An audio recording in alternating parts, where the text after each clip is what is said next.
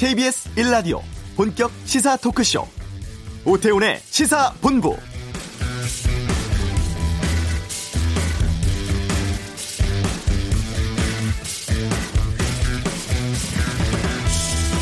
이 년 전 오늘 청계광장 집회에는 당초 이천 명이 참가할 것으로 예상됐습니다만 주최 측 추산 삼만 명이 운집해 박근혜 하야를 외쳤습니다.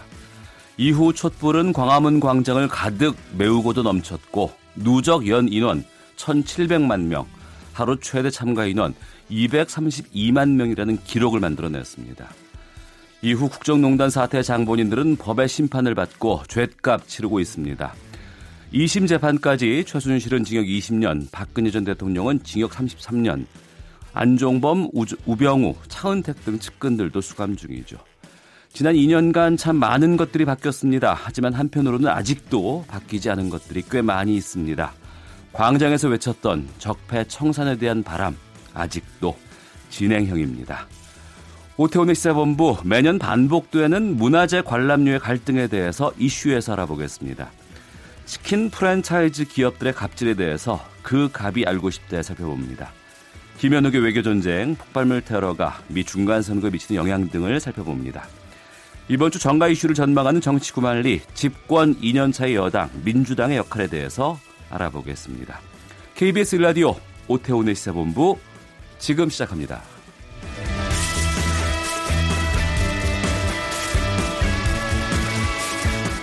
네, 이 시각 가장 핫하고 중요한 뉴스를 정리합니다. 김기화 기자의 방금 뉴스, 케이비에스 보도국 김기화 기자, 어서 오십시오. 안녕하세요. 정부가 하락세에 이어지고 있는 주식시장 안정하기 위해서 증권사 등이 안정화 자금을 넣도록 하겠다, 이렇게 밝혔네요. 그렇습니다. 오늘도 계속 파란색인데요. 오늘 아침에 정부가 이 금융시장 상황 점검회의를 열었습니다. 최근 주식시장 하락 상황을 점검하고 대책을 논의한 건데요. 증권사와 거래소 등 이 유관기관들이 오천억 원 이상의 이 규모의 자금을 조성해서 주식시장에 투자하도록 하겠습니다. 먼저 원래는 이 원래 이천억 원 정도를 조성하기로 했었어요. 코스닥 스케일업 펀드라고 해서 이거를 삼천억 원으로 확대해서 지금 저평가되어 있는 코스닥 기업에 다음 달부터 투자하기로 했고요. 또 이천억 원을 추가 조성해서 코스피, 코스피 코스닥 시장에 투자해서 증시의 지금 안정판 역할을 좀 강화하겠다, 이렇게 정부가 밝혔습니다. 오늘도 하락세예요? 그렇습니다. 개장하자마자는 살짝 올랐는데 두 시간 만에 하락세로 돌아섰습니다. 외국인은 지금 오늘까지 팔 거래일째 이 증권시장에서 주식을 계속 내다 팔고 있습니다. 네. 그 사이판에 고립된 우리 관광객 소식 좀 전해주시죠. 네, 사이판에서 발에 묶인 이 우리나라 관광객, 어제와 그제 이틀 동안 수송작전이 시작됐는데요. 토요일 새벽에 현지 급파된 우리 군 수송기가 일단 여섯 번 정도 비행을 해서 오백 명 가까운 한국인 관광객을 사이판 인근 괌으로 옮겼습니다. 또 어제는 우리 아시아나 항공기 한 대가 사이판 도착해서 이백오십여 명의 승객을 태우고 저녁에 인천공항 도착했는데요. 이 항공기에는 탑승한 인원이 모두 이백오십팔 명이었습니다. 그런데 중국인이 백오십이 명으로 가장 많았습니다. 이 가운데 한국인은 구십삼 명뿐이었습니다. 네, 그러니까 우리나라 그 관광객 수가 왜 이렇게 적었어요? 탑승자가? 그렇습니다. 이것 때문에 좀 약간 논란이 있는데요. 이게 현지의 통신 사정이 되게 열악해가지고 한국인 관광객들 상당수가 국적기인 아시아나항공이 사이판 공항에 온 사실조차 몰랐다고 합니다. 아. 그러니까 알았으면은 가서 등록을 하고 예약을 해가지고 탔을 텐데 그걸 아예 몰랐다는 겁니다. 현지에 파견돼 있던 외교부의 신속 대응팀이 군 수송기 타고 괌에 갈 한국인 분류하느라 이런 정보를 알리지 못했다, 음. 이런 거거든요. 아시아나항공 얘기는요, 공항에 있던 한국인 승객은 모두 수속을 했는데 네. 좌석이 남아서 이 기존에 예약되어 있던 다른 국적 승객들도 현장에서는 태울 수밖에 없었다, 이렇게 해명을 하더라고요. 아직 지금 사이판에 남아있는 한국인 관광객 천 명이 넘는데요. 그래도 오늘은 모두 네 편의 민항기가 사이판에 투입됩니다. 네 편 좌석 모두 태우, 채우면 팔백육십여 명의 승객을 태울 수가 있어서요. 계산상으로는 대부분 태워서 올 수 있습니다. 하지만 지금 현지 사정이 안 좋아서 뭐 다 태울 수 있다는 그런 보장은 또 없다고 하네요. 통신이 다 마비되어 있는 상태이기 때문에 안내, 예약, 수속 다 쉽지 않은 상황이고요. 공항도 매우 혼잡한 상황이고 항공사 예약 시스템도 제대로 작동하지 않아서 실제 탑승객은 줄어들 수도 있습니다. 네, 그 스티븐 비건 미 국무부 대북 특별대표가 외교부 왔죠? 그렇습니다. 오늘 오전에 강경화 외교부 장관 예방했고요. 이후에 비핵화 협상에 한국 측 대표인 이도훈 한반도 평화교섭본부장과 수석대표 협의를 가졌습니다. 이 자리에서 비건 대표는 이 북미 회담이 좀 빨리 됐으면 좋겠다 이런 입장을 밝혔고 어, 최종적이고 완전히 검증된 비핵화 에프에프브이디가 실현되기를 바란다 이런 입장을 밝혔습니다. 아, 두 사람은 이제 앞선 회담에서 정리한 의견 바탕으로 이 실무회담, 고위급 회담 그리고 이 북미 대화의 진척 사항 그리고 남북 간 철도 연결 착공식 북한의 양묘장 현대화 등 이런 최근 진행되고 있는 현안에 대해서 의견을 나눈 것으로 전해졌습니다. 어, 이후에는요 어, 청와대의 외교안보 인사들을 만날 예정입니다. 네. 이런 상황인데 트럼프 대통령이 북핵 협상 오래 걸려도 괜찮다, 상관없다 이런 입장을 밝혔어요. 그렇습니다. 이십칠 일 현지 시간으로 이십칠 일에 일리노이에서 있었던 유세에서 밝힌 건데요. 지금 트럼프 대통령이 미국 내부에서는 약간 언론으로부터 비핵화 관련 속도가 너무 늦다 이런 얘기를 듣고 있거든요. 그래서 이거에 대해 반박한 것 같은데요. 트럼프 대통령은 전임자들은 수십 년 동안 해결을 하지 못한 일을 자신은 사 개월 만에 해냈다라면서 더는 로켓도 핵실험도 없다. 그리고 김 위원장과 아주 좋은 관계다. 잘 되고 있다. 이렇게 낙관론을 계속 펼쳤습니다. 특히 북한이 비핵화한다면은 밝은 미래를 보장한다. 이런 원칙도 또 얘기했는데요. 중국, 러시아, 한국 사이에 있기 때문에 굉장히 좋은 지역이다. 환상적인 지역이 될 것이다. 라고 말했습니다. 이렇게 북미 대화 낙관론을 견지하면서 충분한 시간을 갖고 성과 낼 테니까 너무 재촉하지 마라. 이런 얘기인 것 같습니다. 네, 이 소식은 이 부 김현욱 교수의 외교 전쟁에서 좀 자세하게 보겠습니다. 네. 이재명 경기도지사 피고발인 신분으로 경찰 조사받고 있어요. 그렇습니다. 오늘 오전 열 시부터 성남시 분당경찰서에서 조사받고 있는데요. 이재명 지사는 지금 피고발인 신분으로 출석하는 심경을 묻는 취재진의 질문에 귀한 시간에 도청을 비우게 돼서 도민에게 죄송하다. 인생지사가 세용지마다 권한을 사적 용도로 남용한 적 없다. 이렇게 얘기했습니다. 이번 조사는요, 유월 지방선거 때 이 지사가 선거법 위반했다면서 이 바른미래당으로부터 고발당했죠. 이것 때문에 지금 부른 건데요. 이 지사는 이 성남시장 할 때 친형인 재선 씨를 정신병원에 강제 입원시키기 위해서 권한을 남용했고 이거를 방송 토론에서 부인한 혐의를 받고 있습니다. 네, 그 김부선 씨 관련 의혹도 있잖아요. 그렇습니다. 예, 이 지사가 배우 김부선 씨와 함께 한때 연인 관계였지만 이를 부인해왔다는 혐의도 조사 대상입니다. 이 밖에 기업을 압박해서 성남에프씨에 백육십억 원의 광고비를 내게 한 혐의 등도 받고 있는데요. 경찰은 지난 칠월에 관련해서 분당 보건소를 압수수색했고요. 지난 십이일에는 이 지사의 자택도 추가 압수수색했습니다. 경찰은 이번 한 번으로 조사 마치고요. 네. 다음 달 중순에 검찰 송치하는 방안을 검토 중인 것으로 알렸습니다. 네. 그 경남도의 김경수 지사는 재판 받습니까? 그렇습니다. 오늘이 첫 재판입니다. 드루킹 일당과 함께 댓글 조작을 벌인 혐의로 기소된 김경수 경남도지사의 첫 재판인데요. 오늘 오전에 시작됐습니다. 법정에 도착한 김 지사는요. 어, 사건의 진실을 밝히기 위한 새로운 여정을 다시 시작한다. 모든 진실이 명명백백 밝혀질 수 있도록 최선을 다하겠다라 밝혔습니다. 앞서 이 일본 오사카 영사 추천 관련해서 김 지사로부터 토사구팽을 당했다 이런 내용이 담긴 경공모 회원의 메시지가 공개되기도 했지만요. 이와 관련해서도 김 지사는 지금까지 사건에 대해 여러 번 밝혔고 사실과 그 내용이 다르지 않다라면서 그 관련 의혹을 재차 부인했습니다. 오늘 재판에서는요. 경공모 회원 등과 이 증인신문도 예정되어 있기 때문에 치열한 공방이 오갈 것으로 보입니다. 네, 김기화 기자였습니다. 고맙습니다. 고맙습니다. 자, 이 시각 교통 상황 살펴보겠습니다. 교통정보센터의 박소영 리포터입니다. 돌발 상황이 많습니다. 청주 영덕 간 고속도로 청주 쪽으로 작업 때문에 밀리던 구간에서 사고까지 발생했는데요. 수리티 터널 부근 일 차로에서 승용차 관련해 사고가 발생해 회인 부근부터 지나기가 어렵습니다. 반대 영덕 쪽으로 청주 분기점 부근에서는 작업 여파를 받고 있고요. 경인고속도로 인천 쪽으로 부평 부근에서 사고가 있었는데요. 이 처리 작업은 끝났지만 서운부터 정체가 여전합니다. 또 경부고속도로 서울 쪽으로 서초 부근에서도 차량에 화재가 나는 사고가 발생했습니다. 발생했습니다. 지금 세 개 차로를 막고 이 처리 작업을 하고 있어서 달래내 고개부터 정체가 매우 심합니다. 이전에 천안 부근 그리고 기흥 부근에서는 각각 작업 때문에 이 킬로미터 구간 지나기가 어렵고요. 반대 부산 쪽으로도 오산 부근에서 작업을 하고 있는데요. 삼 차로가 막혀 있어서 동탄부터 밀리고 있습니다. 이후로는 목천부터 정체가 심한데 천안 휴게소 부근에서 작업을 하고 있습니다. 이 구간 지나는데 이십 분 정도 예상하셔야겠습니다. 케이비에스 교통정보센터였습니다.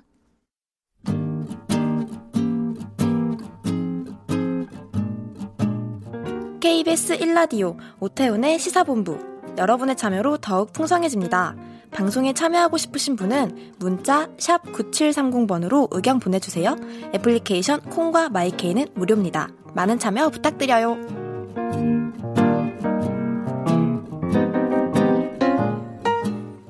지금 전국 곳곳에서 단풍이 절정입니다. 지난 주말 산에 다녀오시는 분들도 많이 계실 텐데요. 매년 반복되는 문화재 관람료 갈등이 다시 도마 위에 올랐습니다. 김집중 종교투명성센터 사무총장 연결해서 자세한 이야기 나눠보겠습니다. 나와 계시죠? 네, 안녕하세요.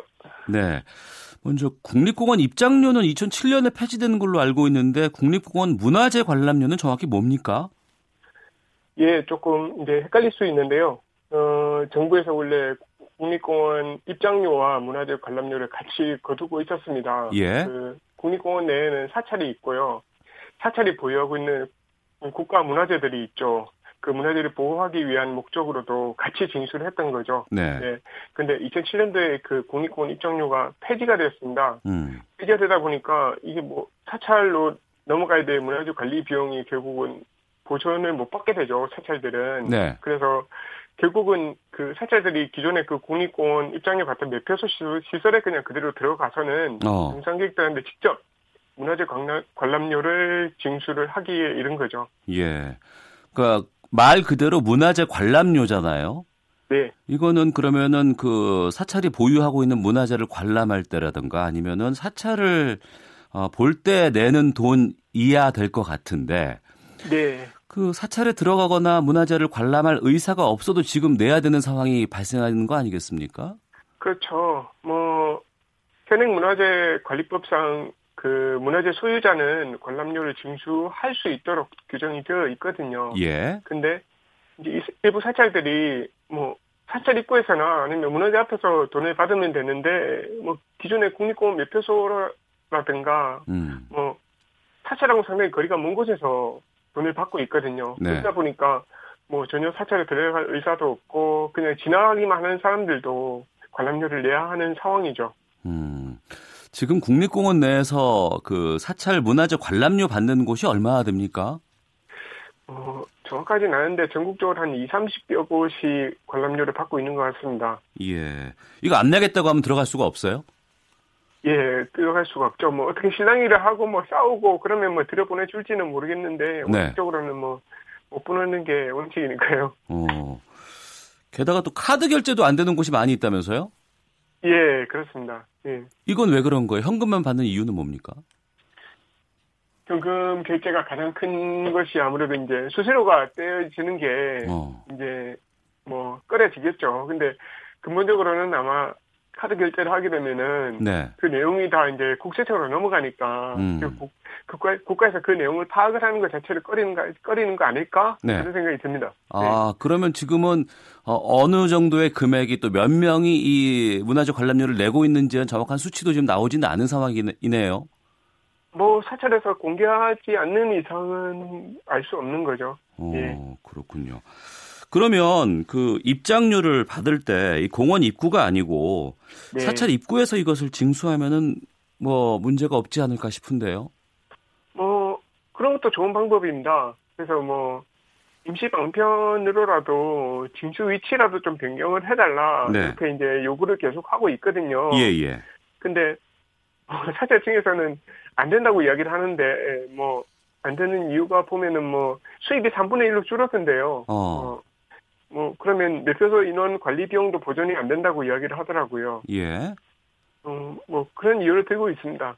예. 음, 요구를 하고 있음에도 불구하고 지켜지지 않고 받아들여지지 않고 있다. 네. 어.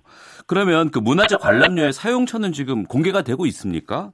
이를테면은 어, 이 관람료가 사찰의 사유지에 대한 이용료라고 앞서서 이제 말씀을 하셨는데 예. 여기에 대한 세금을 좀 납부하고 있는지도 궁금하거든요.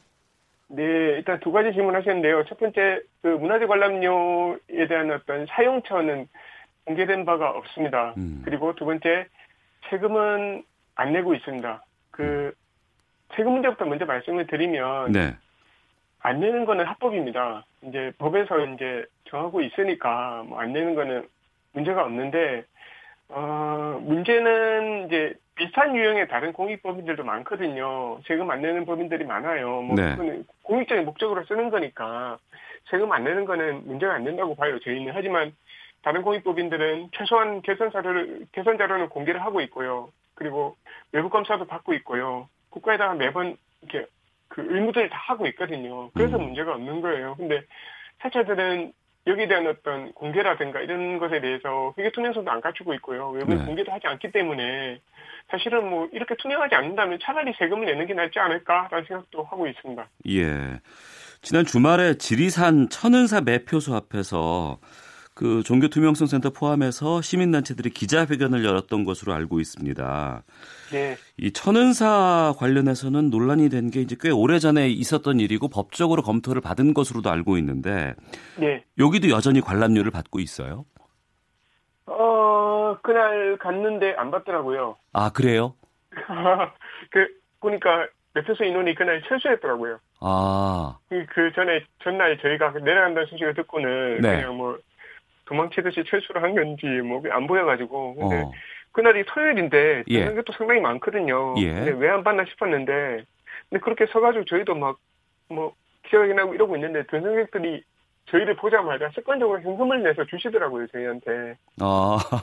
저희가 매표소 직원인 줄 알고. 예, 예, 예, 예. 아주 습관적으로 당연히 내야 된다고 생각하시는 거죠. 왜 안 내셔도 된다 이러니까 되게 좋아하시더라고요. 음. 그래서 나중에 확인해 보니까 여름이 안 좋은 면 세금원이 철수하는 경우가 종종 있더라고요. 네. 눈치를 보고 있다는 거죠, 결국은. 음. 참고로 지난 대선 때도 안 받았다고 하더라고요.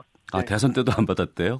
예. 오, 이 천은사 관련해서 그 법원에서 결정이 난 게 어떤 건지를 좀 소개해 주세요. 그러니까 부당이득을 반환을 청구소송을 했는데요. 네네. 네, 참여연대에서 했었죠. 음. 그래가지고 관람료를 받은 것에 대해서 일단 돌려주고 거기에 대한 어떤 뭐 손해배상 음. 주로 이렇게 추가로 이렇게 징수를 추가로 이렇게 반환하라 이렇게 결론이 났었던 거죠. 그 이후로도 계속 이제 시민단체들이 계속 이제 어 소송을 하고 있고요. 예. 비슷한 유형으로 계속 뭐 최근에 뭐 이천십삼 년도인가 그때 때도 계속 이제 뭐 뜯기고 있는 거죠. 결국은 소송을 예. 계속 하니까 어. 예, 그런 상황입니다. 예. 이 소송 때는. 소송을 참여한 사람이 민사로 넣었기 때문에 그 네. 이게 잘못이다라고 해서 돌려받았긴 했지만 네. 그렇지 않고 소송을 제기하지 않는 사람들에게는 계속 지금 이제 그 문화재 관람료가 지금 나가고 있는 거 아니에요? 네, 그렇죠. 그런데 천사를 입장을 할 때 뭐 소송 당사자다 이렇게 어. 뭐 이렇게 이름을 이야기하고 하면은 그냥 뭐 보내주는가 보더라고요. 예. 근데 그 외 일반 시민들은 뭐 그냥 다 받고 있죠. 네. 음. 어, 지금 청취자께서 계속 의견 보내주고 계시는데 육육사공 뒷번호 쓰시는 분께서는 어제 내장산 다녀왔는데 사찰하고 전혀 관계없는 곳에 가는데도 삼천 원 돈을 내고 들어갔습니다. 칠일칠사님. 아, 비싸네요. 예. 십오일날 월정사 갔는데 오천 원 받더라고요. 라고 아. 보내주셨고. 삼공오공님. 청송 조항산 지나가는 길도 사용료를 받고 있습니다. 라는 의견 주셨는데. 그 국립공원 내에 있는 사찰들이 문화재 관람료 이거 받지 말고 이를테면은 뭐 문화재 유지보수 용도로 정부 예산 같은 거 지원받으면 되지 않을까 싶기도 한데 어떻습니까? 뭐 일반 시민들 입장에서는 그게 가장 좋은 최선의 방법이라고 생각을 합니다. 네네. 그 원래 국가에서 일괄 징수했던 거니까 음. 그리고 그 일괄 징수에서 사찰에다가 비용을 보존해주는 형식이었으니까. 네. 그러니까 원래 취지를 보더라도 사실은 그렇게 이제 문화재 관람료를 안 받고 그리고 음. 국가로부터 받는 게 제일 낫죠. 그리고 사실 그렇게 되면 이제 뭐 매표소 유지 비용이 아예 안 들어가잖아요. 결국은. 그렇죠. 예, 예. 그러면 이제 사찰의 수입은 감소하겠지만 음. 결국은 뭐 유지 보수하는데 들어가는 비용 국가로부터 투명하게 받을 수 있죠. 음. 근데 그 전에 반드시 선행돼야 될 것이 그렇게 쓰인 돈이 뭐 투명하게 공개가 우선 돼야 될 거고요. 그리고 사실 뭐 결산 보고 의무나 이런 것들은 이제 다른 공익법인들에 비해서 종교단체들에 대해서 너무 많은 특혜를 주고 있거든요. 네. 그래서 그런 것들을 먼저 좀 투명하게 갖춰놓고 지원을 하는 방안들이 좀 마련돼야 되지 않을까 싶습니다. 네. 아, 지난주 천은사 다녀오신 오구육사 뒷번호 쓰시는 분께서는 네 사람이서 육천육백 원 냈습니다라고 문자 아, 보내주셨는데 시시때때로 네. 다른가 봅니다. 뭐 이놈별로 다른가 봐요. 뭐 그러네요. 이제 뭐, 예, 군인들 뭐 할인해준다든가 뭐 이런 것도 조금 있으니까. 어. 예. 지금 국민청원에서도 국립공원 사찰 입장료 징수 폐지 등의 제목으로 청원이 지속적으로 올라오고 있습니다. 종교투명성센터라든가 시민단체들 어떤 방법을 통해서 이 부분들에 대해서 좀 해결할 계획인지도 좀 알려주시죠.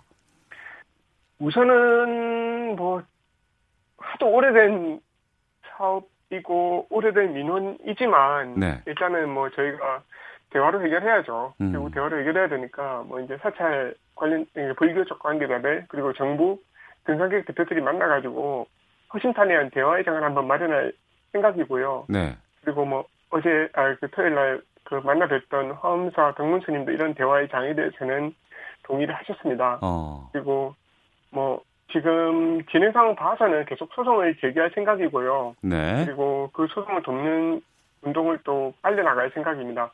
근데, 뭐, 근본적으로는, 이제, 저희가 생각하는 거는 그래요. 그, 사찰들이, 이렇게, 돈을 걷어가지고는 상당수는 또, 그, 매표소 관리 비용으로 쓰거든요. 예.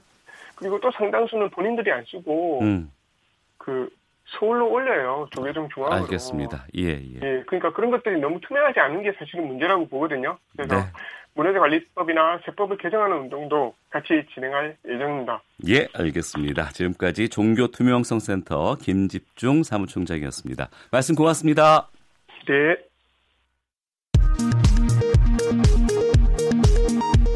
헤드라인 뉴스입니다. 지난주 국무회의 심의를 거쳐 문재인 대통령이 제가한 남북합의서 제이십사 호, 이른바 구월 평양 공동선언이 오늘 관보 게재를 통해 공포됐습니다. 문재인 대통령이 다음 달 일 일 국회에서 내년도 예산안 시정연설을 합니다. 문 대통령은 시정연설을 통해 남북 정상회담에서 합의한 내용을 설명하면서 판문점 선언의 국회 비준 동의를 구하고 여기에 수반하는 정부 예산을 국회가 뒷받침해달라고 요청할 것으로 보입니다. 이재명 경기지사가 친형 강제 입원, 여배우 스캔들, 조폭 연루설 등 자신을 둘러싼 각종 의혹과 관련해 오늘 도지사 당선 후 처음으로 경찰에 출석해 조사를 받고 있습니다. 한국과학기술원 카이스트 교수 시절 한국원자력연구원 사업에서 연구비를 받았다는 의혹에 휩싸였던 강정민 원자력안전위원장이 국정감사를 앞두고 돌연 사직서를 제출했습니다. 한 번이라도 고객의 승차를 거부한 택시는 영업정지 처벌을 내리는 이른바 원스트라이크 아웃제도 도입을 서울시가 검토하고 있습니다. 지금까지 라디오 정보센터 조진주였습니다.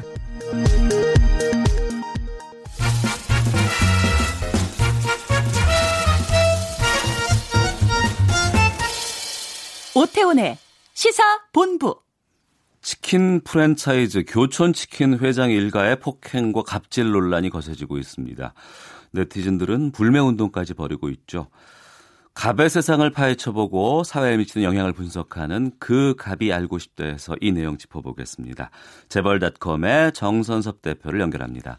안녕하십니까? 네, 안녕하세요. 예, 교촌치킨 창업주 육촌 동생의 갑질 폭행 영상이 공개가 됐는데 이 영상 네. 보셨어요? 네, 보시, 저 봤죠. 예, 어떠셨어요? 많이 나왔죠. 예. 글쎄, 뭐, 격투기 유에프씨라고 있잖아요. 예, 있습니다. 어, 그거 한 장면 같았어요. 음. 뭐, 어, 직원의 목을 조르고, 네. 말리는 여직원 밀쳐내고, 뭐, 심지어 그, 뭐, 빨간색인 것 같은데, 음. 소스통을 뭐, 집어 던지고, 뭐, 무슨 후라이팬 같은 거를 들고 위협을 하고, 그런 걸, 어디 뭐, 조폭 폭행인가 그런 생각이 들 정도였어요. 음. 근데 이 육촌 동생이 예전에, 뭐 무리를 일으켜서 퇴사를 했었고 네. 또 다시 돌아왔는데 복귀하자마자 또 당시 폭행을 조사했던 사람을 좌천시켰던 그런 것들이 있었다면서요?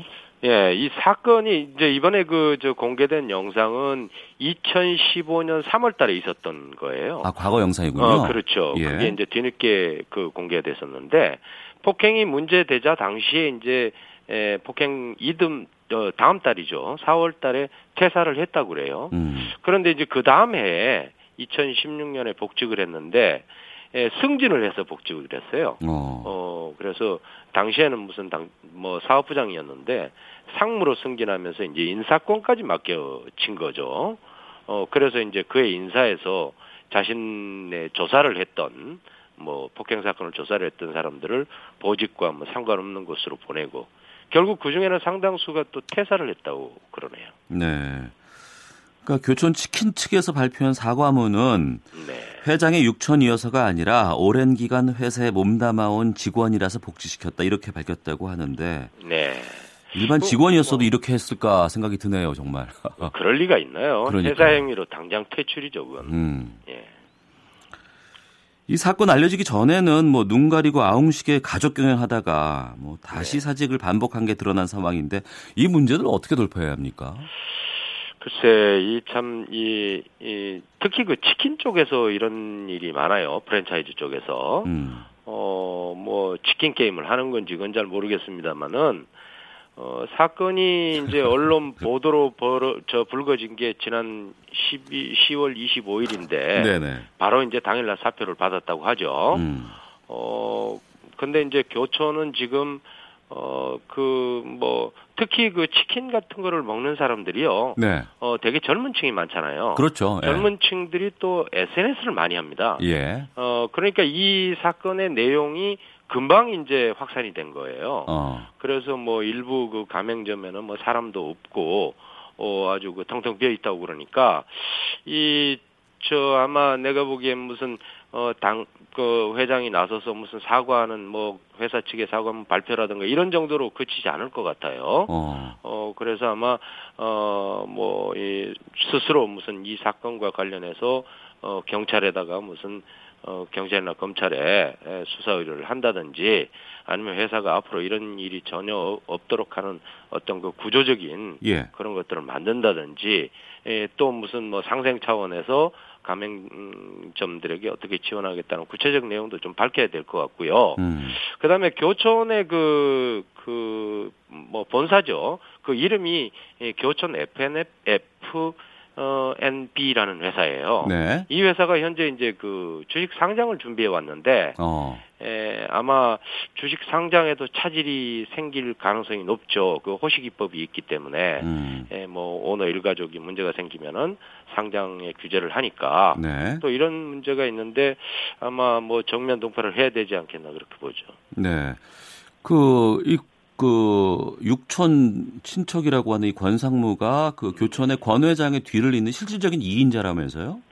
예, 이 권상무란 분은 원래 나이가 이제 아직 삼십 대예요. 예. 어, 그런데 교촌 치킨이 이제 천구백구십일년도에 생겼어요. 어, 어 이게 예, 아실지 모르겠지만 교촌이라는 곳은 원래 경주에 있는 지역 이름이에요. 예. 어, 그래서 이분이 아마 권 회장이 이, 그, 경주 분인 것 같은데, 구미에서 어쨌든, 이, 처음으로 차렸는데, 그때 당시부터, 어, 아마, 뭐, 형님이겠죠. 음. 육촌형이겠죠. 어, 그 권회장을 도와서 회사를 일으키는데 큰 역할을 한 건 사실인 모양이에요. 네. 그러다가 이제 이천십이년도에는 뭐, 계열사의, 에, 사내 임원까지 맡기도 했고, 어, 또 이천십삼년도에는, 어, 뭐, 교촌 에프엠에프라는 회사에 에, 개발 본부장, 실장, 그 다음에 회장, 비서실장, 이런 식으로 이제 계속 그 그룹의 주요 어, 기업의 그 핵심 멤버로서 활약을 해왔던 것 같아요. 네. 그, 이 교촌치킨의 권원강 회장, 어, 예. 이분이 어떤 분인지도 궁금하고, 지금 예. 교촌이 치킨업계 일 위 자리를 지금 유지하고 있는 것으로 알고 있는데. 네.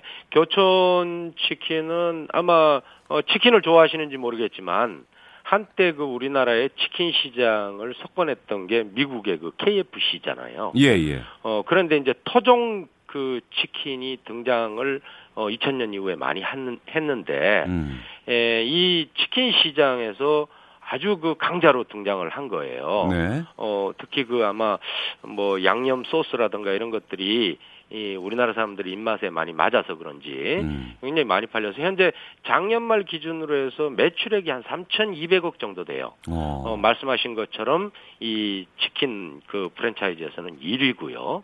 그런데 음. 권원광 회장, 권원강 회장은 굉장히 신화적인 인물로 알려져 있습니다. 원래 이제 나이가 육십칠세인데 노점상을 하시다가 어, 건설, 그, 공사판에서 또 노동자도 하셨고, 어. 택시 기사도 하셨고, 그러다가 이제 그, 어, 천구백구십일년에, 에, 택시 기사 자격증이라고 있잖아요. 무슨, 저, 무슨 권이 있죠. 그게 음. 권리가.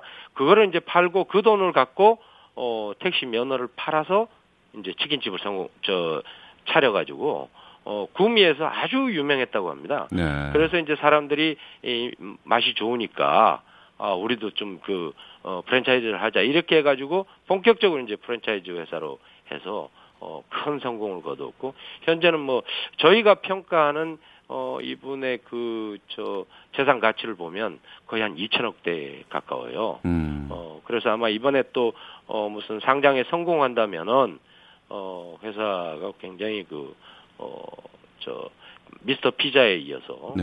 그 식품업계 창업 벤처로는 아마 그 큰 그 부호가 되지 않겠나 그런 평가죠. 네.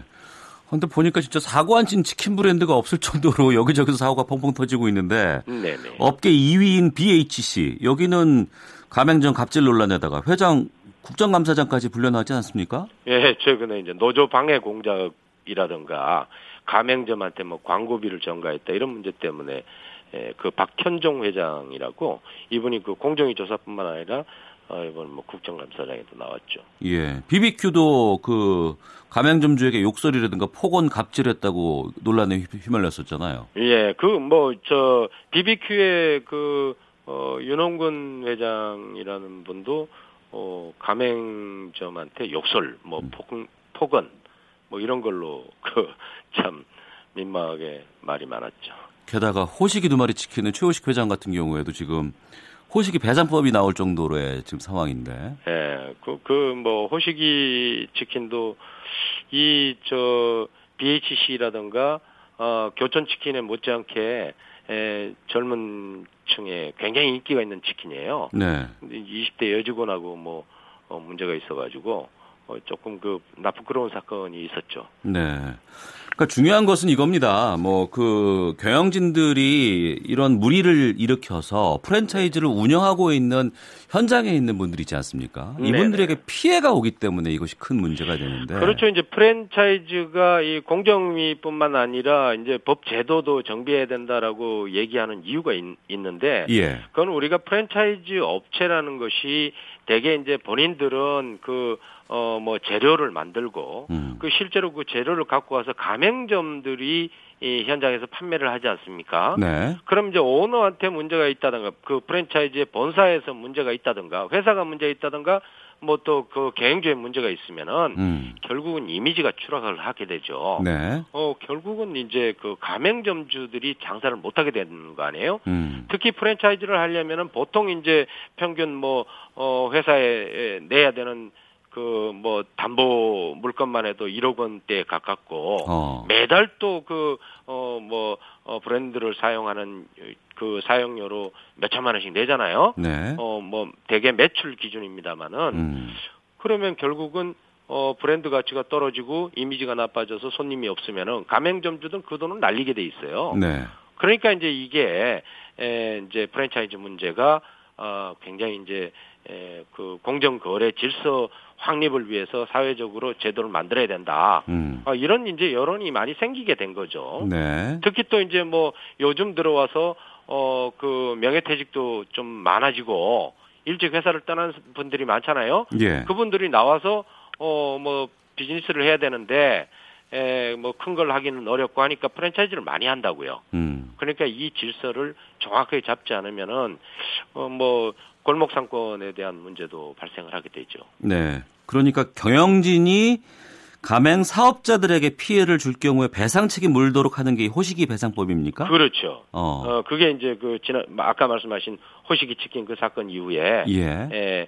그 정확하게 뭐 법률 이름은 가맹점 거래의 공정화에 관한 법률 이렇게 돼 있어요. 예. 근데 그게 이제 에, 이런 호식이 치킨 사건 때문에 이제 생긴 거라서 호식이법이라고 하는 거죠. 음. 프랜차이즈 오너 일가의 갑질은 상장 불허뿐만 아니라 어 그것을 가맹점들한테 에, 배상을 해야 된다 네. 하는 그런 규정이 이제 거의 담겨 있는 거죠. 네. 지금 오늘 치킨만 다루는데도 이렇게 많은 업체들에서 이게 갑질들이 나오고 하는데 네네. 이런 이 프랜차이즈 업체의 사건 사고가 계속되는 가장 큰 원인은 뭐라고 보세요? 그 말씀드린 것처럼 프랜차이즈라는 것이 본사와 가맹점 요게 연결이 돼 있거든요. 예. 그 본사에서 어 재료와 어 또 그 브랜드의 홍보 이걸 담당을 하고 가맹점은 본사에서 그걸 가져, 그 재료를 가져다가 현장에서 판매하는 구조단 말이에요. 예. 그럼 본사가 어, 아주 슈퍼 갑의 위치에 있을 수밖에 없어요. 음. 어, 일테면은 어떤 그, 어, 프랜차이즈가 잘 된다 그러면은 당연히 프랜차이즈 보상, 저, 어, 그 담보금도 올라갈 거 아닙니까? 네. 돈을 내야 되는 게.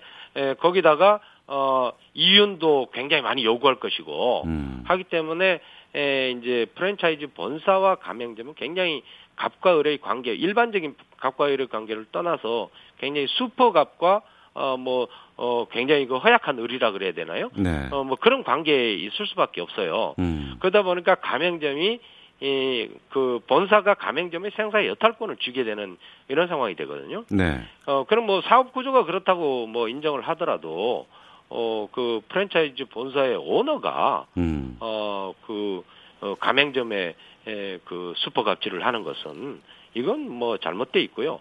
그리고 대부분이 또 이제 그 프랜차이즈로 성공한 하거나 또 그 시장에서 자리 잡은 어 그런 그 프랜차이즈를 보면 그렇게 그 성장 과정에서 네. 어 뭐 어떤 그 윤리적이라든가 음. 아, 문화적으로 굉장히 그 고급화된 그런 거는 아니에요. 음. 대개 이제 시장에서 어떻게 해서 하다 보니까 어 뭐 이제 좀 뭐라 그럴까요? 어, 시장 질서에 대한 어떤 정의의식이라든가 도덕의식, 어. 이런 것들이 좀, 그, 운영하는 사람들한테 결핍되어 있지 않나, 이렇게 해봐요. 그래서 특히 그 치킨 문제가, 음. 어, 이 치킨 프랜차이즈 쪽에서, 어, 이러한 그, 어, 문제들이 많이 발생하는 걸, 어, 아닌가, 이렇게 생각합니다. 알겠습니다. 어, 호식이 배상법이 이제 이른바 호식이 배상법이 일월 일일부터 이게 시행이 된다고 하는데 네. 이 교촌치킨이 오너리스크 방지법의 첫 번째 타자가 될 수 있을지 좀 지켜보도록 하겠습니다. 네. 자, 오늘 말씀 여기까지 듣도록 하겠습니다. 고맙습니다. 감사합니다. 네, 재벌닷컴의 정선섭 대표였습니다. 일 부 여기서 마치도록 하겠습니다. 잠시 후 이 부 김현욱 교수의 외교전쟁에선 중간선거 임박한 가운데 증거범죄로 몸살을 앓고 있는 미국의 이야기 들어보겠습니다. 한 주간에 미리 보는 정가 이슈 정치 구만리에서는 삼팔육 세대 대표 정치인이죠. 김민석 민주연구원장과 함께 여러 가지 정치 이슈들 짚어보겠습니다. 뉴스 들으시고 잠시 후 이 부에서 뵙겠습니다.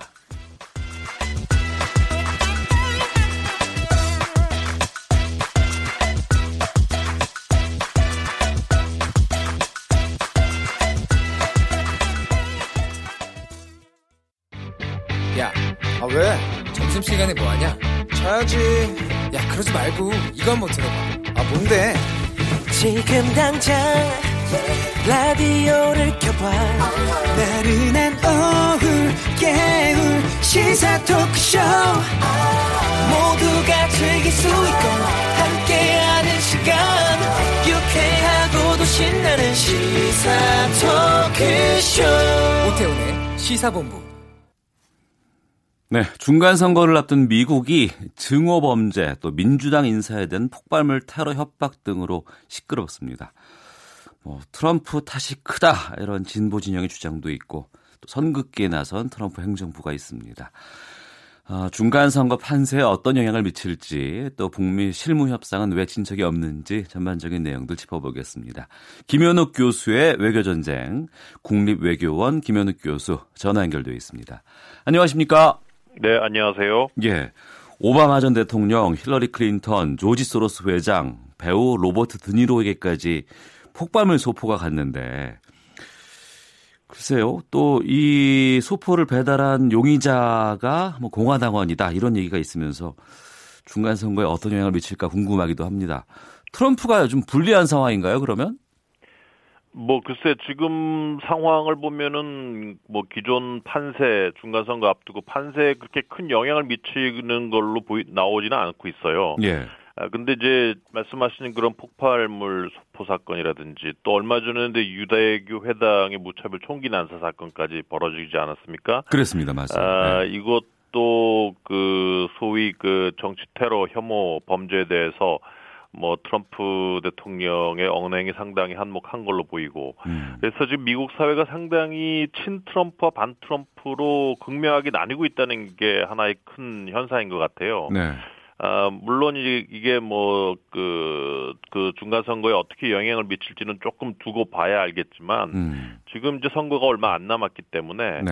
어, 기존의 그 친트럼프 반트럼프 성향 쪽으로 이미 투표의 마음을 정한 그러한 그 유권자들이 뭐 이 사건을 가지고 크게 뭐 자기의 어떤 표심을 바꾼다든지 그럴 뭐 가능성은 상당히 적어 보이지 않느냐. 지금까지는 뭐 그렇게 나오고 있습니다. 아, 투표율이라든가 결집 현상 같은 것들은 불러일으킬 가능성도 있겠군요. 그러면.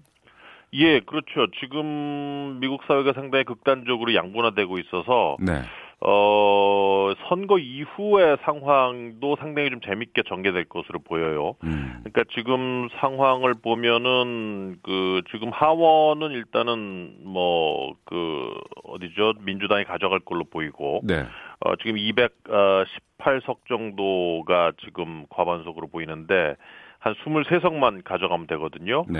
아, 근데 이제 상원은, 아, 그, 공화당이 어느 정도 수성할 걸로 보입니다. 음. 지금, 어, 이미 민주당, 공화당이 한, 이번에 이제 열리는 것이 한 삼십오 개 선거구인데, 네.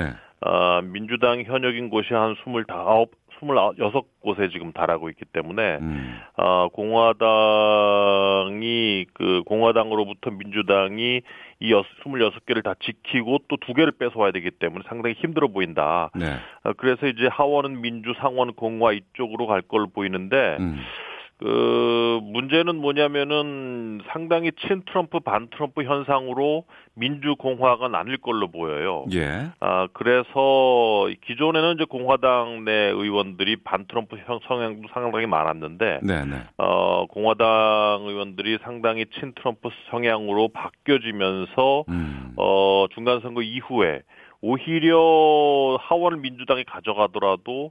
어, 트럼프가 오히려 의회 내에서 그 영향력을 좀 더 강화할 수 있는 네. 그러한 상황이 벌어지지 않을까 보입니다. 예.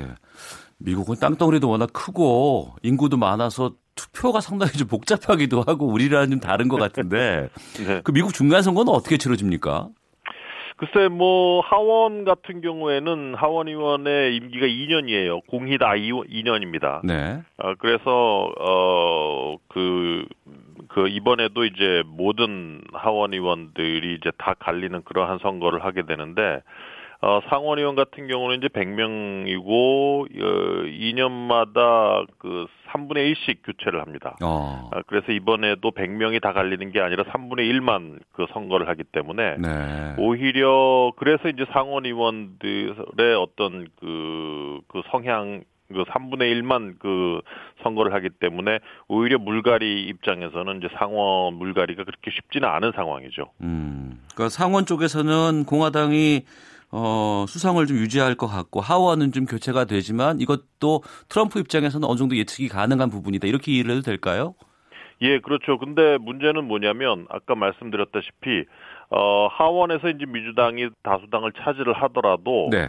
어, 지금 뭐 이게 그 민주당이 어느 정도 가져가는 것이 아니라 이 선거를 치르는 부분에 있어서 공화당이 이미 가지고 있는 그 선거구를 다시 차지한다 하더라도 음. 지금 예비선거를 통해서 공화당 후보로 나와 있는 후보군이 기존의 친, 반 트럼프가 아닌 친 트럼프 후보들이 상당히 많아요. 아, 그래요? 예, 그래서 하원에서 오. 민주당이 다수당을 차지하는 것 플러스뿐만이 아니라 예, 예. 기존의 하원에서 자리를 차고 있던 공화당 의원들도 상당히 친 트럼프로 변할 가능성이 있기 때문에 뭐, 뭐 민주당이 물론 다수당을 차지하겠지만 그럼에도 불구하고 하원에서 친 트럼프 성향을 가진 의원들이 상당히 민주당 의원들의 공세에 잘 반응을 할 수 있다. 이렇게 판이 짜여질 가능성이 높겠죠. 그러고 보니까 친 트럼프, 반 트럼프 이런 얘기가 나오고 어, 미국의 선거에서 트럼프 얘기는 나오지만 민주당 쪽의 인물에 대한 평가라든가 여러 가지 세력 같은 것들이 잘 홍보가 되는 건 못 본 것 같아요. 예, 뭐 지금 그 어, 트럼프 현상이라는 것이 워낙에 강하게 지금 그 미국 사회를 어, 그 주름 잡고 있기 때문에 예를 들어서 지금 모든 정책들이 친 트럼프냐 반 트럼프냐 이런 쪽으로 갈리고 있거든요. 예, 예. 가장 중요한 게 결국은 이제 미국 우선주의인데 어. 미국 우선주의가 미국의 경제력을 살렸다. 그리고 미국 국민들의 이익을 중심으로 하고 있다. 이렇게 트럼프 정책에 어, 좀 더 옹호를 하는 그러한 그 국민들이 있는가 반면에 네. 이거는 미국이 패권을 버리는 것이다. 미국을 고립주의로 몰고 가는 것이다. 이러한 음. 반트럼프 현상도 계속해서 한쪽으로 몰리고 있고요. 그리고 예를 들어서 뭐 중동 정책 이번에 그 얼마 전에 이스라엘 그에서 이제 수도를 옮기는 그래서 그 예루살렘으로 미국 대사관을 옮기지 않았습니까? 네. 그래서 중동 정책을 엉망으로 만들었다. 그러면서 이제 반트럼프 쪽으로 상당히 날이 선 그러한 어, 그룹도 상당히 많이 보이고 그럼에도 불구하고 러스트벨트와 팜벨트에 있는 기존의 트럼프를 옹호하던 세력들은 점점 똘똘 뭉치고 있단 말이에요. 그래서 네. 기존처럼 중도층이 존재하는 것이 아니라 오히려 친 트럼프 반 트럼프 쪽으로 해서 어, 상당히 극단적인 양극화가 지금 이루어지고 있다는 게 큰 특징인 것이죠. 네.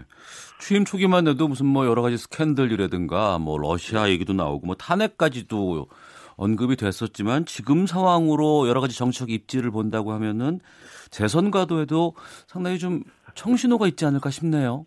예, 뭐 지금 상황에서 많은 그 미국 선거 전문가들이 트럼프 재선을 이미 아, 점치고 있는 사람들이 하나둘씩 늘어나고 있어요. 어. 아, 물론 이게 그 기존의 트럼프 대통령에 대한 어떤 반대 여론도 상당히 좀 누그러지고 있는 상황이고, 예를 들어서 초반부터 트럼프 대통령이 어, 반대 여론에 직면한 가장 큰 이유는 성추문이라든지 막말이라든지 네. 뭐 기존의 전통적인 어떤 정치색을 띄지 않고 전통적인 미국의 정책에서 반하는 그러한 정책을 펴왔기 때문인데 음. 의외로 국민들 입장에서는 어, 뭐 트럼프는 이제 그런 사람이다. 뭐 원래 성추문이 있는 사람이고 뭐 막말하는 거 뭐 당연히 그런 거 아니냐. 이제 시간이 지나면서 거기에 점점 익숙해지고 있는 거죠. 어. 그리고 트럼프가 해와, 하, 하고 있는 정책이 기존의 정책과는 상당히 안 맞고 그래서 워싱턴 디씨에 있는 전통적인 정치인들이나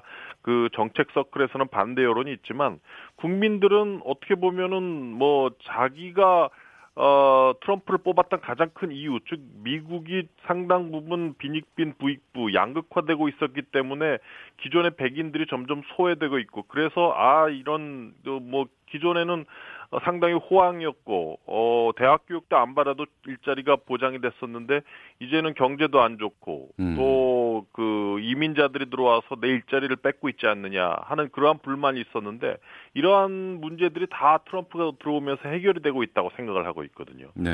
그렇기 때문에 반대자들이 생각보다 많이 줄어들고 있다. 물론 최근에 가장 최근에 그 여론조사를 해보면은 좀 사십 퍼센트 이하로 떨어지기는 했어요. 근데 네.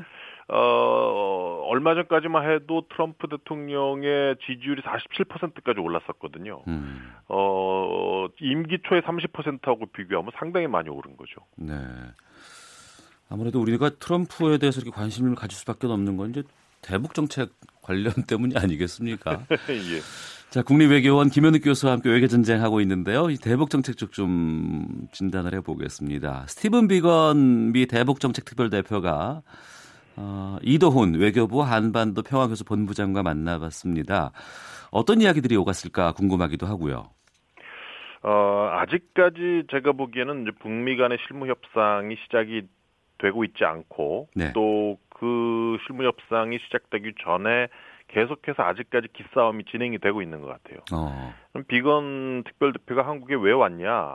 제가 보기에는 최근에 북핵 정책 관련돼서 한미 간에 계속해서 그 의견이 조율이 되고 있지 않다는 그러한 비판이 일고 있었거든요. 예.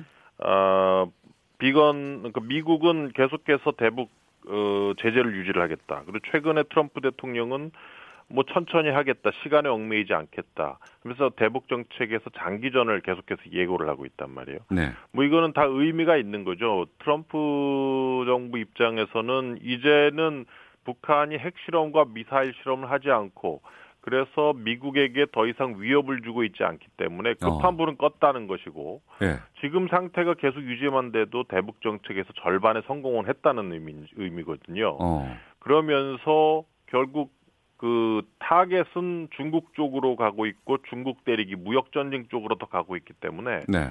어, 뭐 북핵 폐기가 그렇게 쉬운 것도 아니고 기존에 얘기했던 씨비아이디가 그렇게 현실적으로 쉬운 것도 아니고 어. 그런 상황에서 중국 때리기를 위해서 북미 간의 협상 프레임은 계속 유지를 해야겠다. 그렇지만 손쉽게 북한이 원하는 것을 비핵화 없이 내주지는 않겠다. 이러한 기조를 유지를 하고 있는 거죠. 그런데 예. 한국은 뭔가 좀 그 남북한 간의 경제 협력을 빨리 만들어내기 위해서 예, 예. 이게 좀 판이 좀 빨리 잘 굴러갔으면 좋겠는데 북미 간의 정체 현상이 일어나니까 남북한의 대탕도 잘 일어나지 않고 있다. 어. 그래서 남북한에 뭔가 좀 빨리 만들어내고 싶고 제재의 면제를 좀 이루어내겠다. 이런 약간 어, 정책의 어떤 좀 그 뉘앙스 차이가 좀 있거든요. 음. 그래서 아마 이런 부분을 좀 더 제대로 조율을 해내고 그래서 좀 더 합심해서 대북 정책을 가져가자. 아마 이런 것이 이번 비건 방한의 목적이 아닌가 이렇게 생각을 합니다. 중간 선거 끝나기까지는 큰 변화는 없을 것 같고요. 네. 중요한 것은 이제 비건과 북한의 최선희와의 만남이 빨리 이루어져야지 좀 진척이 될 것 같은데 네. 언제쯤 가동될 걸로 보이세요? 비인 채널?